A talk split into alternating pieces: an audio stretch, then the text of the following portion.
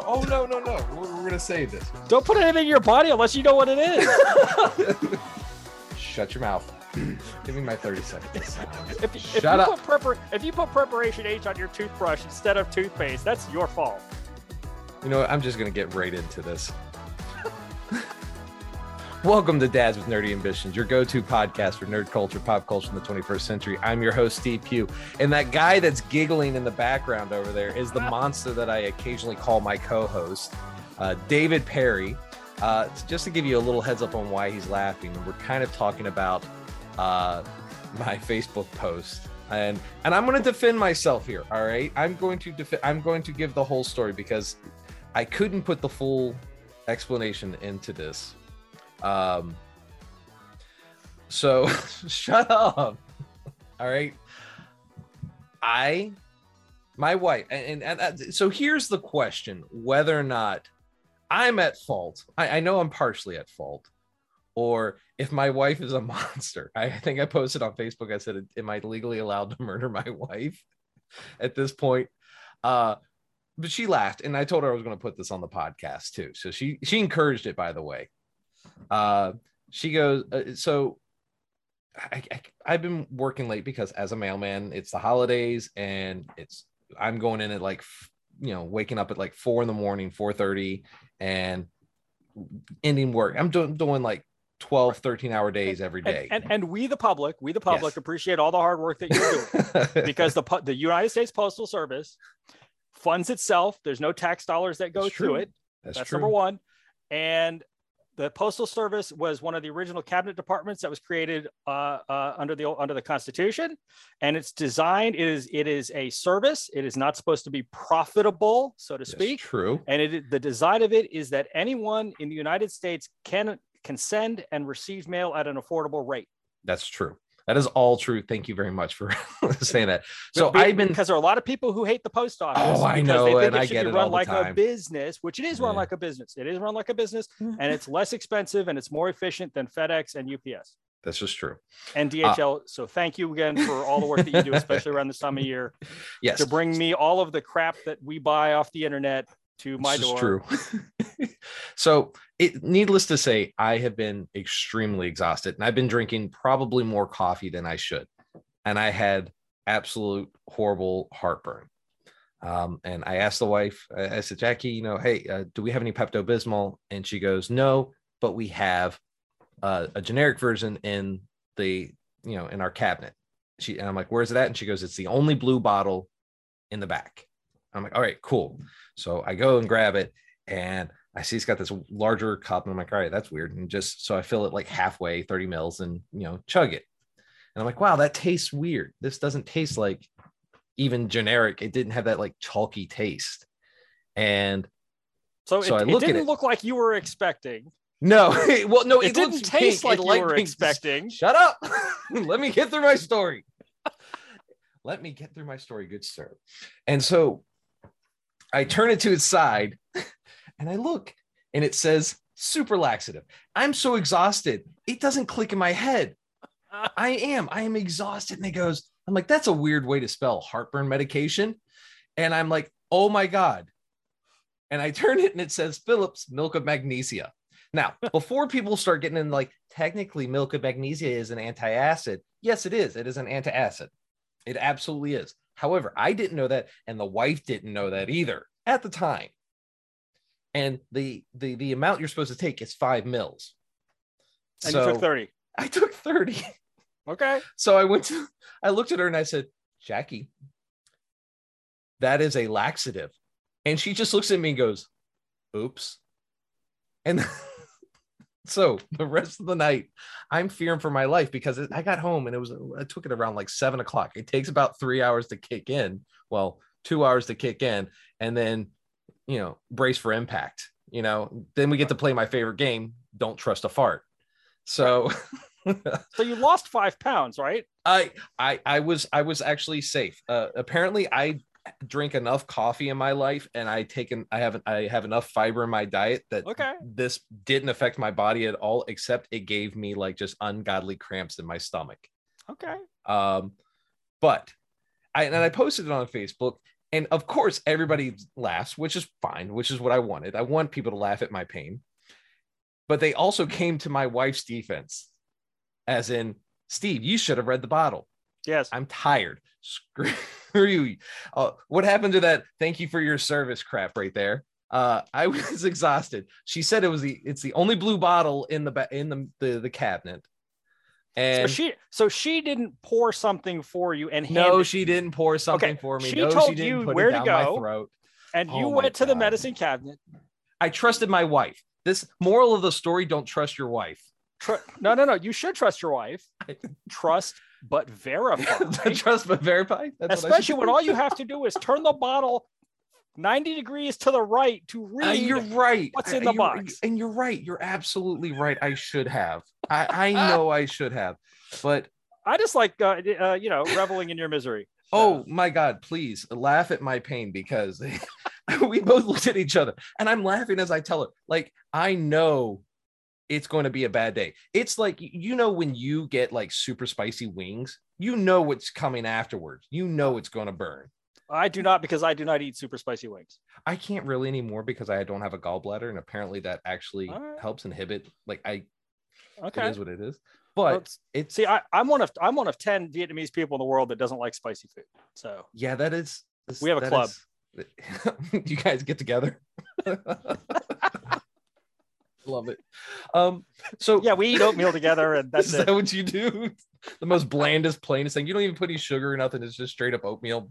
Oh, oh, oh, you gotta have brown sugar and milk with oatmeal. Oh my god, you totally do. I love. I actually like putting a little vanilla. Uh, but this is not a food podcast. Okay, This is a I can do nerd podcast.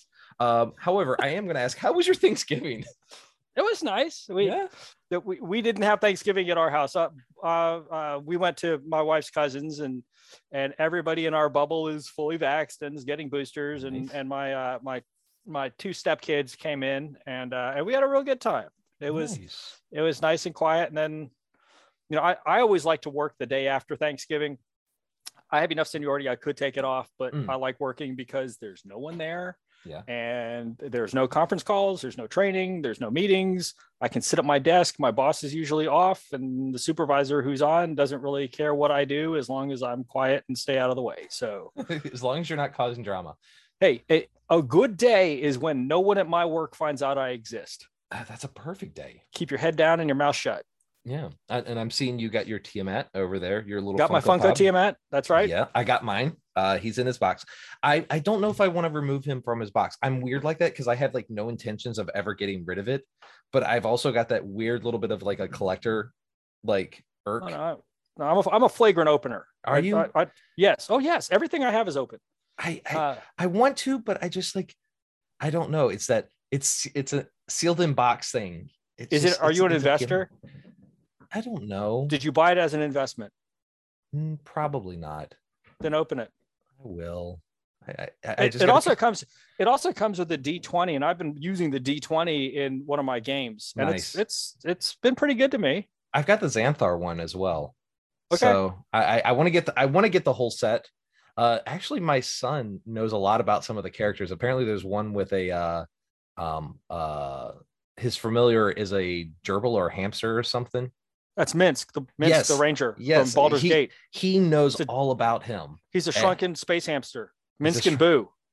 Yes. Minsc and Boo. Yes, Minsc and Boo. he knows all about it. So I got to find him that one. Um, Okay. I, I love mind flayers. I like my I like my old like I, I don't know if I want to call them old school, but my OG uh monsters. the- I like I like slimes. I love Right. beholders. I love mimics, and I love mind flayers. Um, but I'm gonna have to There- pick them up.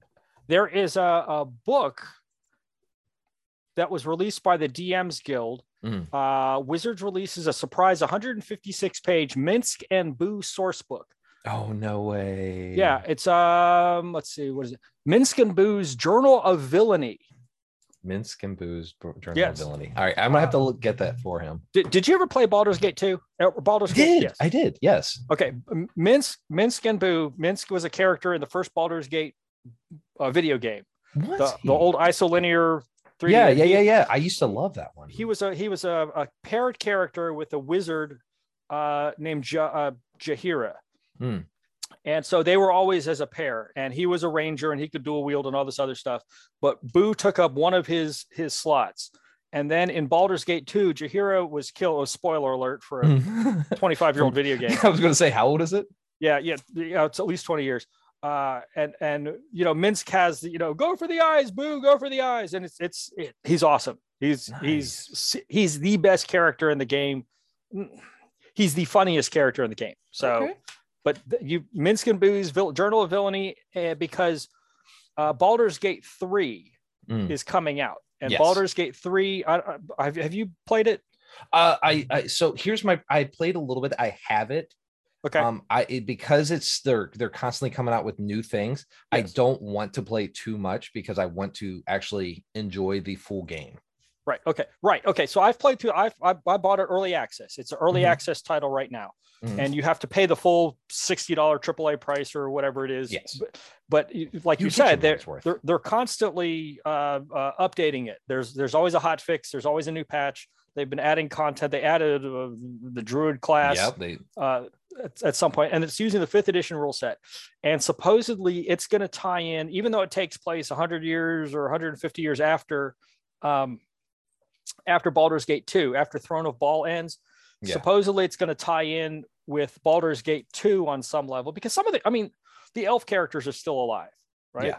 So the, the elves or the half elves and, and some of the other characters are, are still around and, and they're supposedly going to pop up uh, in the game. So.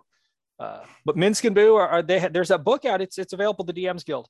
Nice. Yeah. I'm, I'm not def- receiving a kickback, by the way. I'm just, you know, letting you know, I haven't bought it yet. I'd kind of like to. Wizard sponsor us. Yeah.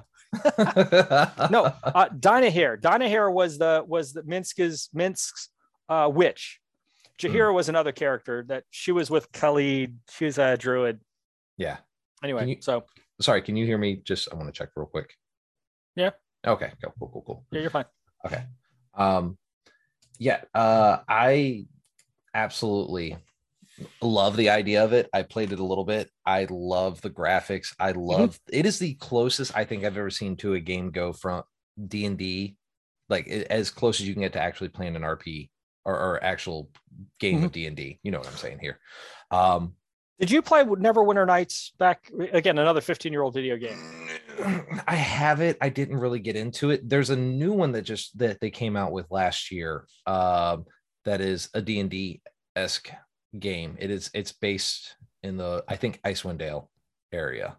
Uh, okay. and your choices are it's it's it's essentially it's the new version of Baldur's Gate without being Baldur, you know, the not the Baldur's Gate where it's the one and two, but like the uh down looking version that they came out with for the X the consoles a while back. Well, there there was a game using the same engine called Icewind Dale, and there was an Icewind Dale 2. Mm. It used the old Infinity engine uh, that Baldur's Gate and Baldur's Gate 2 and Planescape Torment used uh, as well. Yeah. Um, that's an older game, but yeah. the uh, DDO Dungeons and Dragons Online, I think, uses fourth edition rules. But Neverwinter Nights was a game that came out, I want to say 2003 ish, and it was built around the third edition rule set. Yeah, and it was it was a pretty good game too. Yeah, um, I'm not against it. I, I, I it's I I have a problem with MMOs. They grind too much for me. And I can see that. Yeah. Yeah, and it and it's not even just that one. It's like WoW is was a struggle for me. Um mm-hmm. uh there there was uh there was a few others that were Rift. Uh, okay. Uh, the, even they had a it never it never really made it out of beta. Maybe it did technically, but there was a uh, Warhammer 40k one, and it was okay. just bloody horrible. Um, right. I, I just it, MMOs are it's not my cup of tea. I try. Sure. I really truly try. Um, however, you know, it is what it is. Right. Um, you have to really enjoy either the grind, yeah, or the end game, yeah, or the community. Yeah. You, and it look because like I play Lord of the Rings online, not as much as I used to, but the thing about Lord of the Rings online is it's a good community. It's one hmm. of the best you know, I didn't even know there was a Lord of the Rings one. Oh yeah, I, am I, I mean, that. it makes sense. I mean, there's a, there's one for everybody. Um, but that's that's a game that you don't really play for the end game like you would for say WoW or some of the hmm. others. Mm. But uh, but the community is the best um, in that game.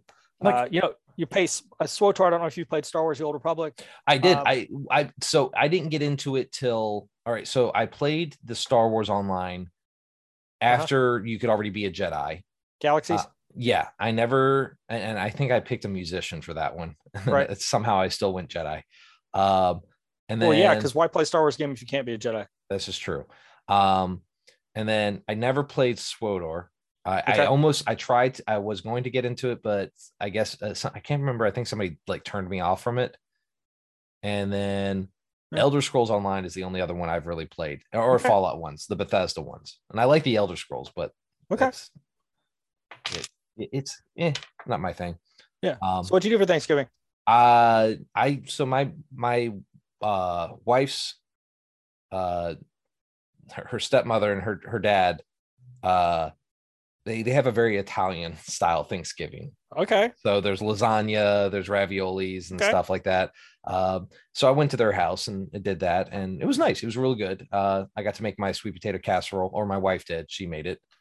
Um, however, I'm going to be making mead uh, this week, actually. Okay. Well, that sounds fun. Uh, and I picked up a bunch of D and D stuff uh, for because Monsters and Mailman is going fun, and Right. actually this weekend I'm going to be running a game for the uh, Cub Scouts. Okay. So I'm I, I am the honorary I think dungeon master in the Okay. area. So uh, so so when you're making mead, yes, how long does that take? How long does it have to ferment? I mean, are you talking? Is is this days it- or weeks or how long does that weeks four to six weeks I think is what they say. Okay. Um, so it it requires about three to four pounds of honey. Okay. You have to boil it and everything with water. It's it's Right. literally just three eh, three ingredients to make mead: uh, honey, water, and yeast, and that's it. Okay. Um, you can add more fruit, and then it be, doesn't become mead; it becomes something else. But it's all honey based wine. Um, Have you done this before? no, I've done beer. Okay. I've done beer. Okay. Um, but I, I wanted to. We we drink mead at Sure. the the D and D games, and so I was like, you know what? I want to make my own. It can't be that hard, and so I'm going to experiment with it. Famous last Um, words, but well, I'm gonna give it to the like the eldest of our group and let him try it first. And if he survives, then Okay. you know I know it's good. You know, maybe I'll give it to the wife after the laxative. Let her try it first. Like, hey, you know, if she lives, we're good. So no. Um, so let's let's go ahead and uh let's get into our subject of the night, good sir. Uh we are here to talk about and now I was I was thinking about this, and I, I guess we should probably give this as a, a spoiler because we we're, we're going to go a little bit into the actual movie. We're here to talk about Ghostbusters, specifically, I think uh, Afterlife, Uh-huh. and uh, so here is a your forewarning. There may be some spoilers in this. Um, Yeah, there will be. Yeah, there's definitely going to be spoilers. So I will give you this chance to pause and skittle off after you've seen the movie. All right, that's enough time. Uh, so, uh, Ghostbusters Afterlife, good sir. What were your thoughts on it? I- I liked it. I mean, I I do Ghostbusters cosplay, and um, I again I was I, I was alive to see the first Ghostbusters in theaters. Uh, and we start there first before Sure. we get into the movie? Let's start about like what like okay for and I was gonna say like who hasn't seen Ghostbusters, Right. but my wife didn't see Ghostbusters until last year. Okay, So she hadn't seen Ghostbusters until like I actually sat down and watched it with her. Right. So there there are people out there. Um and yes, you the first one came out what 1984 was the Something first that, Ghostbusters? yes. Yeah, uh yeah, it's got to be and it was directed by uh Ivan Reitman. Uh and it had Bill Murray, you had Dan Aykroyd, you had Ernie Hudson, you had Sigourney Weaver, Annie Potts. Uh oh my gosh, who am I forgetting? Uh Rick Moranis. yeah, Rick Moranis. I knew I was forgetting somebody. You had a you had a uh and one more person. Uh Egon. Uh bu- bu- bu- bu- bu- uh bu- Ramis, Harold Ramis. Yes, Harold Ramis. Uh you had a solid cast Yes. and absolutely phenomenal movie. Uh which is it it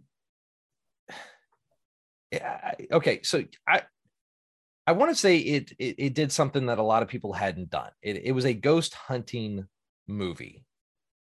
It took place. I, I you know what? I'll let you go with this. This is this was your time in golden age, and this is something you're passionate about. Uh, so tell us, tell the audience about uh, Ghostbuster and the fascination behind it. Well, I, I, I don't, you know, it was one of those movies that, you know, when it came out, I think a lot of people didn't quite know what it wanted to be. Okay. I mean, was it was it a comedy movie? Was it a horror movie? Um, so you it's, know, it's and- funny you should say that. Sorry, I didn't don't, totally don't want to interrupt you there, but it's I, I had actually talked to somebody about this, and I remember this as a kid. It was really scary It- to an extent. It was scary Yeah. as a kid, but as an adult, it was really funny. Like there was right. It, both it was parts. it was kind of like the, another movie that c- came out kind of around the same time, Big Trouble in Little China by John Carpenter.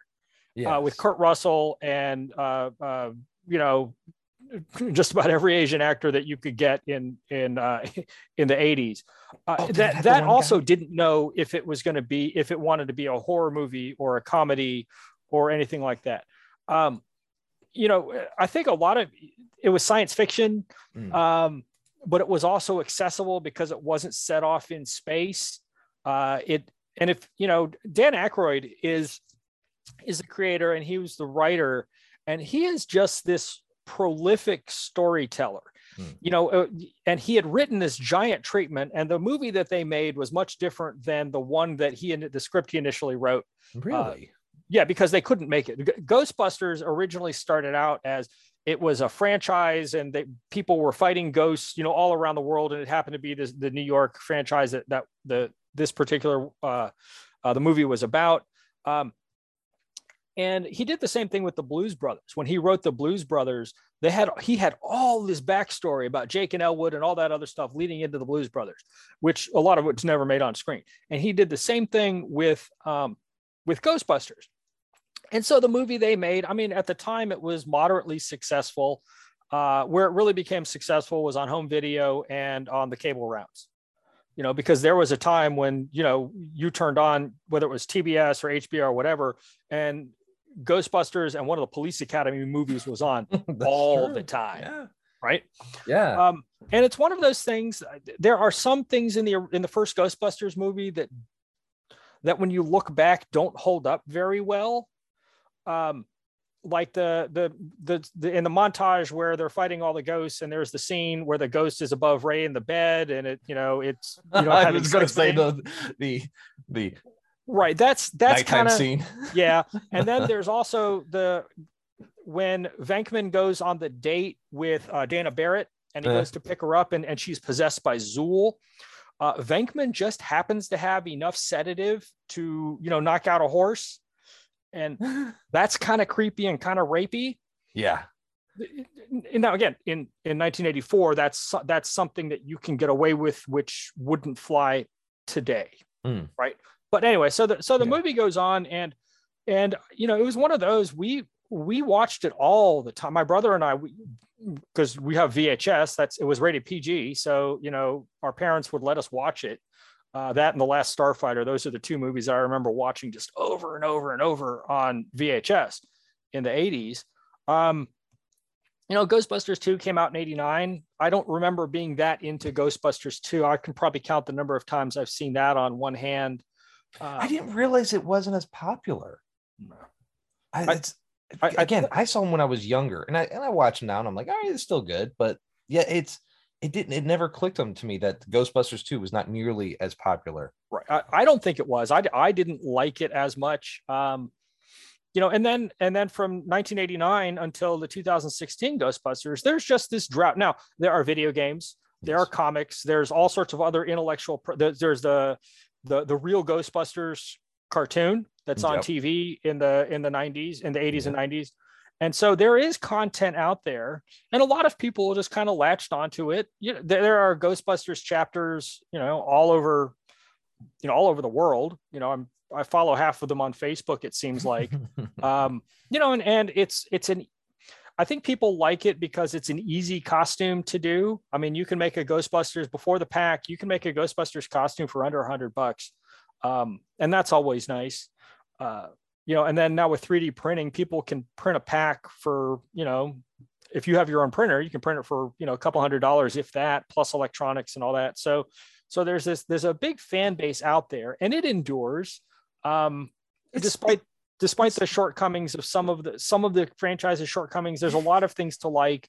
And the the Ghostbusters community, which admittedly has its own toxic faction, uh, a lot of them use Ghostbusters as an avenue for to do good things and to do charity work, uh, like some of the other costume clubs out there do.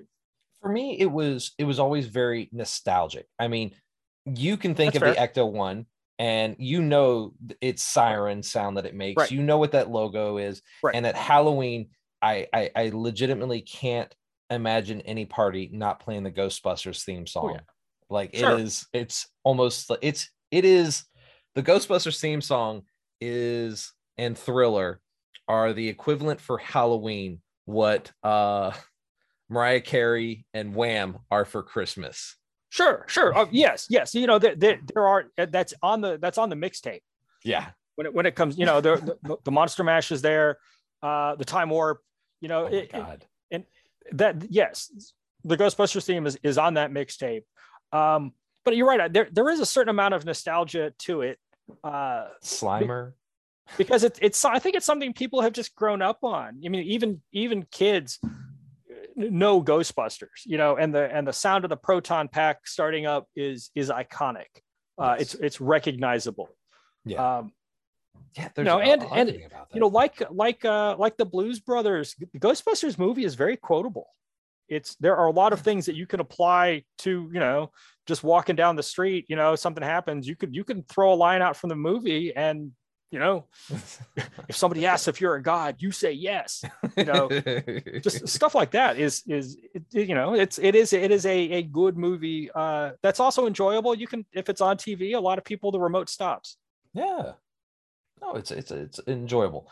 Um and then from there you had i know there is and i i, I think we should just go into it. It's just like the 2016 ghostbuster um a there is a lot of toxic hate and then there's just like dislike for it like i will be honest i was not a fan of it but my reasons for not being a fan of the 2016 were not what a lot of the negativity that they got. Like I didn't like it because I thought they were going to pass the torch and it was going to be like Dan Aykroyd or Bill Murray or you know uh, Ernie Hudson or uh, them passing the torch on to Right. the next generation of Ghostbusters. Right. And it turned into it was a reboot. And that irked me. That was my beef with it. Um, I'm not a big Melissa McCarthy fan. I like I think she's a great person. I'm just she's not my funny. Right. Uh I didn't have and that's Th- th- there are there are fair criticisms of the 2016 ghostbusters film.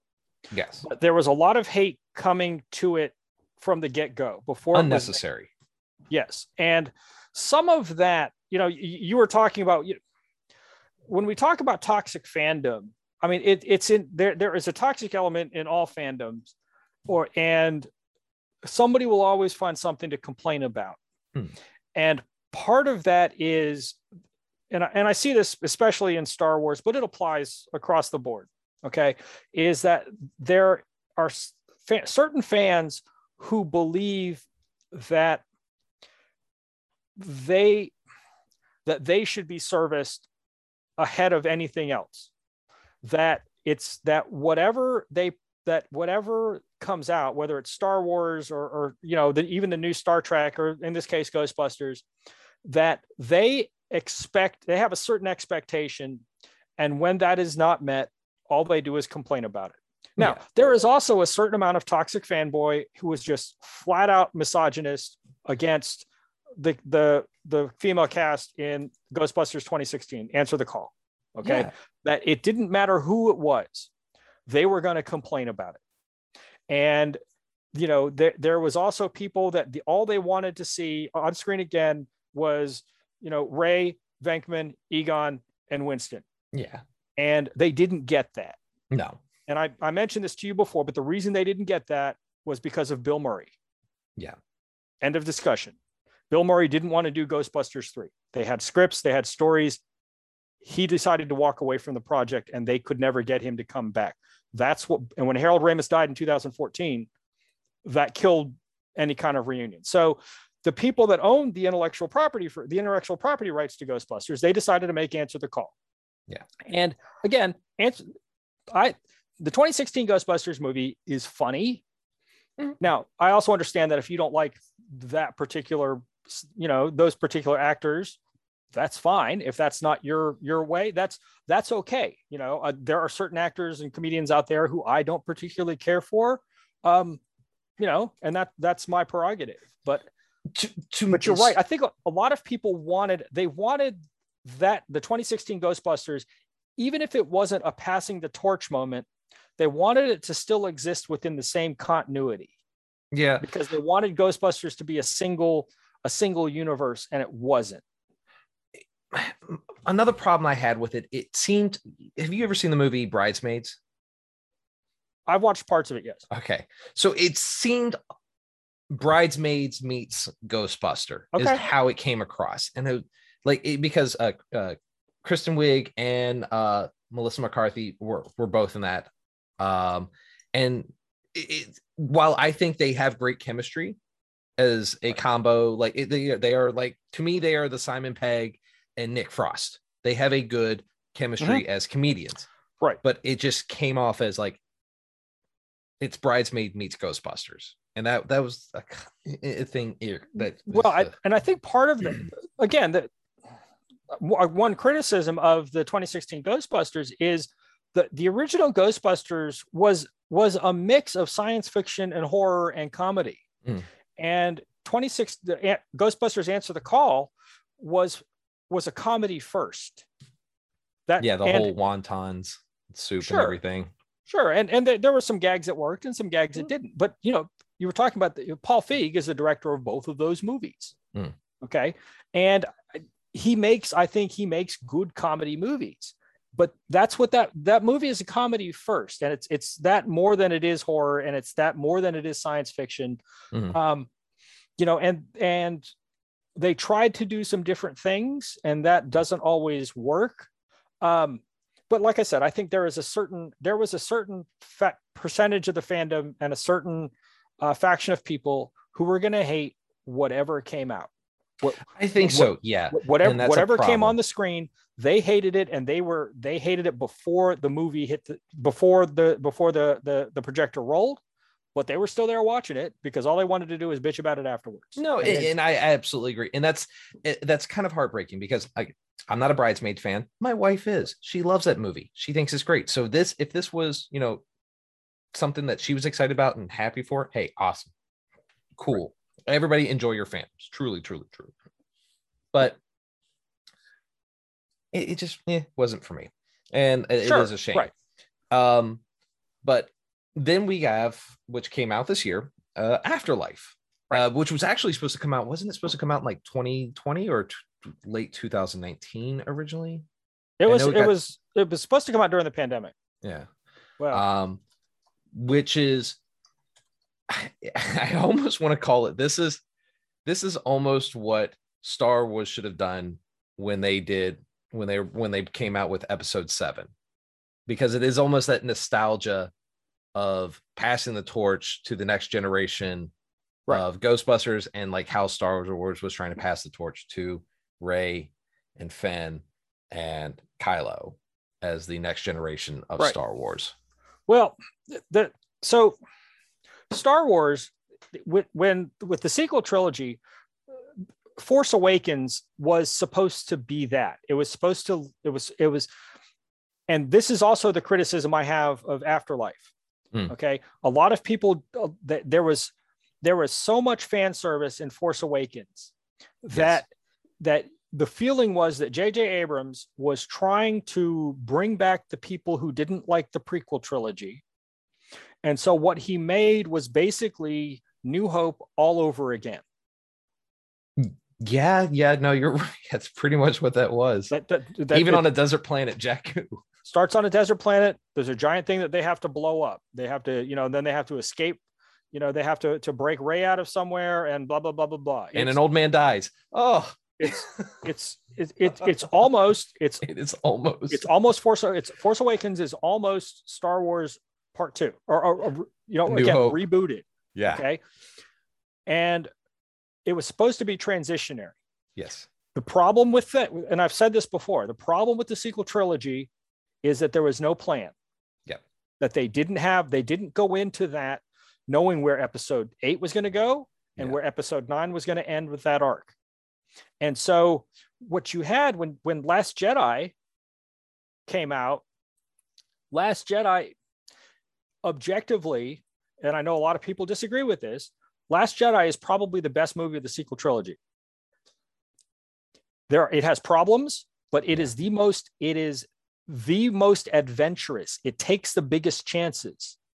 And a lot of people just didn't like it. You know, and, and it's it's the same people who said, "Oh, Force Force Awakens is just New Hope all over again. I hate it." Blah blah blah blah blah. You know, I want to try something different. And then Last Jedi tried something different, and those same people complained, "Oh, it's too different. You did you you completely wrecked Star Wars." I want different, but I want the same. I went old school, Yes. but I want so it's yeah. Yes. No, it's it's. And- I, I agree. I get where you're coming from. No, and so and so then so then when J.J. Abrams comes back and makes Rise of Skywalker, he completely undoes Last Jedi and makes a very safe movie because there's no plan. Now, to tie this into to Ghostbusters, Afterlife is a very safe movie. Okay, it is that it's it's that passing the torch movie. Okay, Yeah. because we gave the spoiler alert, and but this Yeah. was in all the previews. It was in all the previews. You Yeah. knew, you Yes. knew Ray, Venkman, and Winston are showing up again. Yeah. Okay. Because that was in one of the trailers. You know, Yeah. have you missed us? You, you hear you hear Bill Murray's voice. Have you missed us? Yes.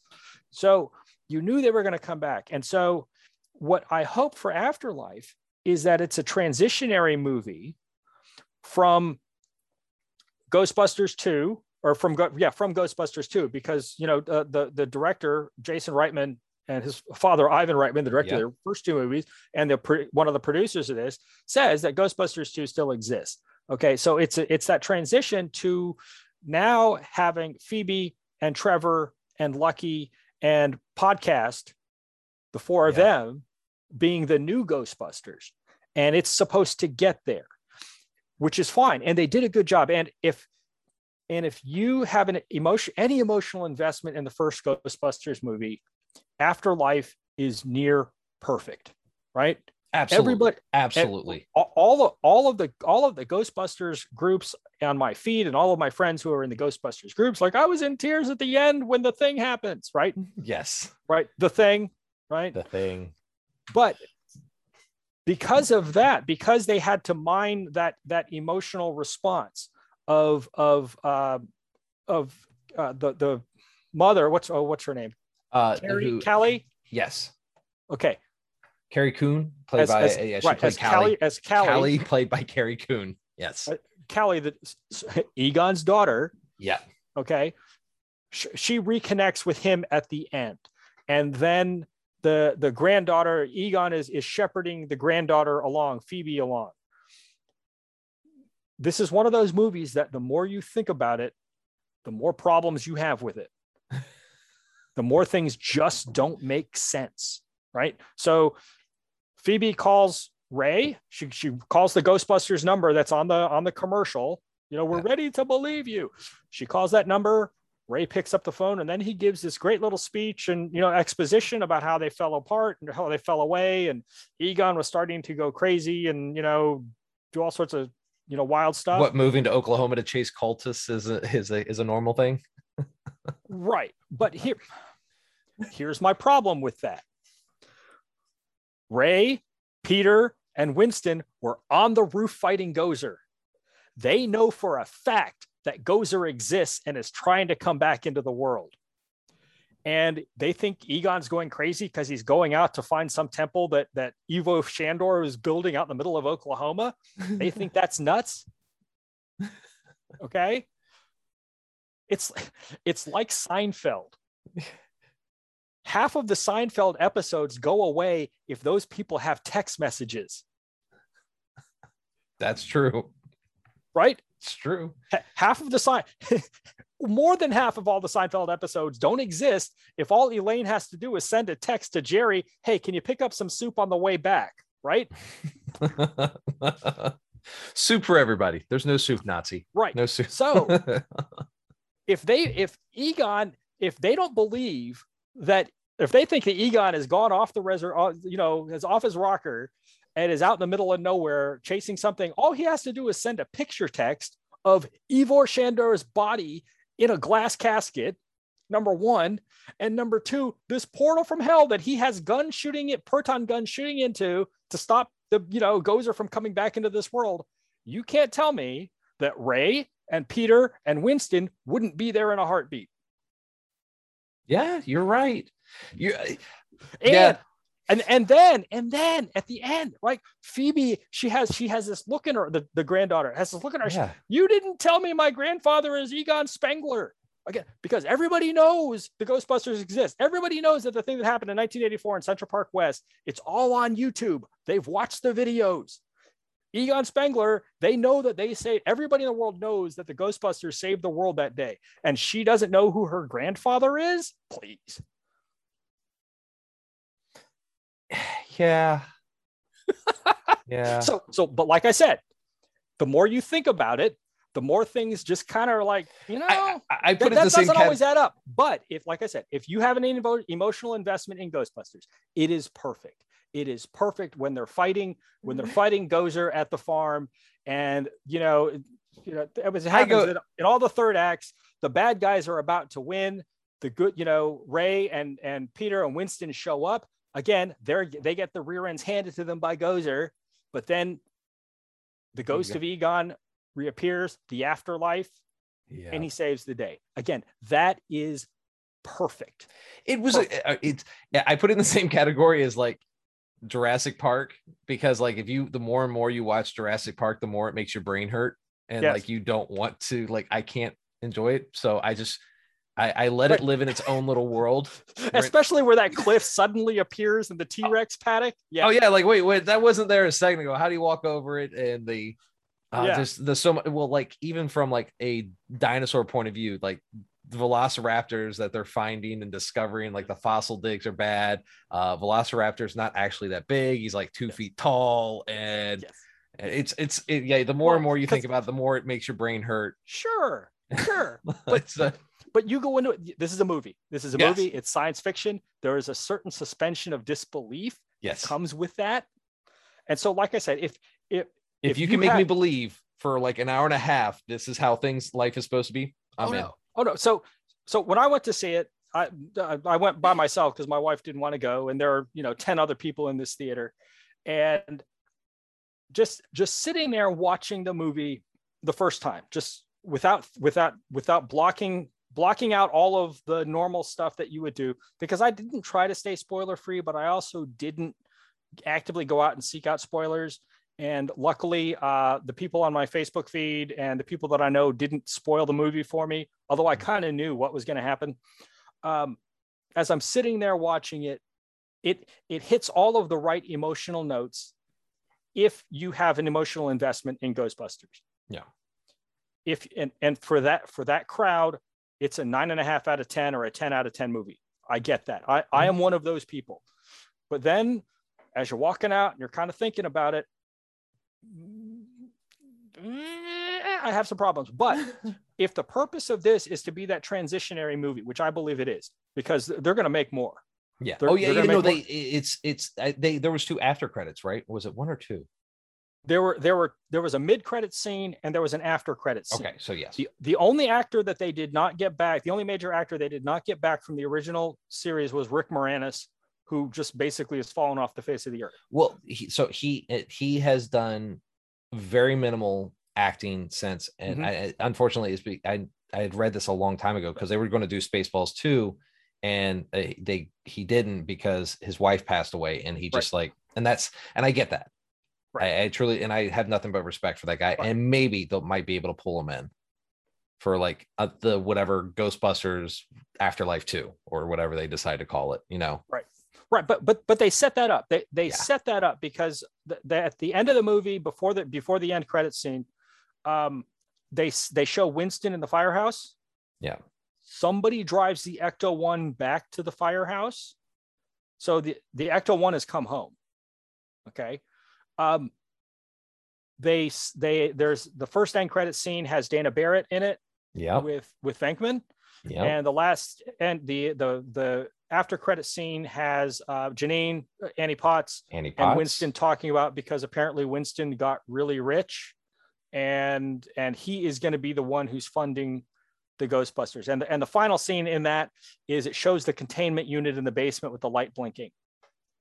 Yes. It's so, So so th- they're going to make more. And like I said, the the I, I hope design they do. the, sure they will. The the design is that it's going to be Phoebe, Trevor, podcast, and uh, Lucky are going to be are going to be the four recurring. You know, now they also kind of have a problem because They're like Phoebe what? Isn't, Te- she's like 10 or something. like she's in middle school. Oh, is so she? she's So it's 12 or 13. yeah. Uh, Trevor is 16 or 17. So is Lucky. Uh, and podcast is also in middle school. So if, I mean, if they make it in three years, they can age them up and and they could all be 18 or 19 and move to New York and yeah. and all of that because, you know, or then- maybe uh you know the older two go uh was it phoebe and trevor go and or not phoebe uh phoebe's the, the little sister uh trevor and was the other one not podcast uh Lucky. lucky yeah podcast and lucky or not podcast but uh trevor and lucky go and then like podcast and phoebe like sneak to new Sure. york and th- they'll, they'll figure yes, some way they they can find a way. They they can find a way to make that happen. And um, or You know, it- go it- their visit for the summer or something sure. yeah And then and then uh, you know, Egon shows them something or or whatever, however they want to do that. Um, but it's a good transitionary movie, and it is even though there is a lot of fan service. That's the criticism. The criticism is that there's it's too fan servicey. Um, I, I can agree with that. My and, and this was one of the things I was going to say. I didn't like the Stay Puft marshmallows because the the point of the Stay Puft Marshmallow Man was it came in the first one because that's Sure. what you know Venkman was thinking about. uh, yeah, right. It's it's yeah, a, right, it's yeah, a, right, it's a form of right, the stance, chosen form yes. of Gozer the Destructor. Yes. And then all of a sudden, like there's a bunch of mini ones. Yeah, yeah. I, I, it, was a funny. It's a funny it's gag. funny, but it's also like, oh, come on. Uh, that was my one beef. Sure. Well, not right. Uh, but but yeah, I, I I it did and it's done well. You know, it's over a hundred million dollars at the box office now. Um, Yeah. you know, so they've it's made enough. I, I'm sure they'll make more. And it's you know, as soon as it hits home video and hits the streaming, the streaming platforms, uh, uh, you know, it'll it'll do well there too. Um, but th- that's the the trick for Ghostbusters as a franchise is to do what the Star Wars sequel trilogy did not, and that's advance a coherent story. And I've got to think that as prolific a writer as Dan Aykroyd is, Yep. and the and with the technology that exists now that didn't exist back in the late 80s and the early 90s, that they could make two or three or four more Ghostbusters movies at a high at high quality that don't have you know the diminishing returns of sequels. Um, at least that's what I hope. I, I I absolutely agree with you there. Um, like I said, I I thoroughly enjoy the whole Ghostbusters series. I Right. from I've it's been part of my childhood. Sure. So the nostalgia is there, the quality is there, and the hopes and dreams of the the sequels is there. And yeah, Dan Aykroyd is a phenomenal writer. And and if they're keeping everything in the family like they have been, then hey, uh, I, I guess my and I, I guess uh, Bill Murray's not doing as much as he used to, so all he can do is kind of nostalgia stuff. So hey, if that keeps him in the game, because what was the last movie he he kind of just does little small I wouldn't even say small things, but like I think the last big movie I saw him in was like Lost in Translation. Yeah, I can see that. Yeah. Yeah, So um, let me see. What's he did one after that where he was like a, a neighbor, but you know, if he's on board and they're not having any issues, and hey, I'm I'm all about it. Uh, well, right. I I think though I I think they the the last scene, the end credit scene, set up Winston as the bridge. yeah, It, it's setting up Winston Zeddemore because in, I saw somewhere on some website they they call him Dr. Winston Zeddemore. Um, you know, and in the in the original Ghostbusters, in the first Ghostbusters movie, they establish that uh, Egon, Ray, and Venkman all have PhDs in psychology, parapsychology, or something like Yeah. that. Um, and so, but you know, Winston got rich somehow, uh, and he is going to be the he's going to be he's going to be Charlie for the Angels, right? He's going to be the guy that has all the money Yep. and all the funds, and he's going to he's going to be able to pay for the firehouse uh, in Manhattan, which, as we know, is just ungodly expensive, uh, considering where it is. Uh, it's Hook and Ladder Eight, by the way, in Manhattan is the actual fi- the actual location of the firehouse. I want to know how much would it cost to have a the, a firehouse in Well, I'm sure get, get get on the Google. I mean, That's what I'm gonna do. I'm gonna Google that. Um, well, but but that's I I think that's what they're setting up, and and I I think if you know if they if they play it right, they can have they can have the original Ghostbusters as long as they're alive, weave in and out of the story. But I hope that they make the story about Phoebe and Trevor and Lucky and podcast because I think that's the way it'll go. I you know I think they need. Uh, you know because when you watch if you've watched the talk show circuit uh ernie hudson and dan Aykroyd and bill murray they've they've gone on all the talk shows and one of the things they all say is you know in 1980 1982 or 83 when they were filming those movies the proton packs weighed 40 pounds and they could get up and do all these takes and now they weigh 25 pounds which is about what my pack weighs by the way they weigh 25 pounds and there's none of this when you're laying on the ground after getting knocked around, you just stand right up, you know, because all those guys are, you know, they're late 60s, you know, 70s. Uh, there's no, there's, you know, I'm almost 50 and I am not just hopping up with my proton pack to get off the ground, you know, that just doesn't happen. You know, I- so that's it. Yeah. Um. So, but to answer your question or my question, answering it, uh, I couldn't find that, but just to give you an idea, a a a medium size apartment in New York on in Manhattan cost you uh, anywhere between seven hundred and fifty thousand to nine hundred and fifty thousand dollars. So for an entire building, I'm assuming that's going to be at least five six million dollars for a small little firehouse building. so that's uh you know what hey I, you don't argue movie logic it's just like you know books and games like that. you Right, just right. you you leave that that piece alone and you don't question it because then you start to destroy your dreams and childhoods um okay. So I, I'm looking Yeah. at an article from 2013. okay So this is, this is now an eight year old article. So Ghostbusters Firehouse, how much is it worth?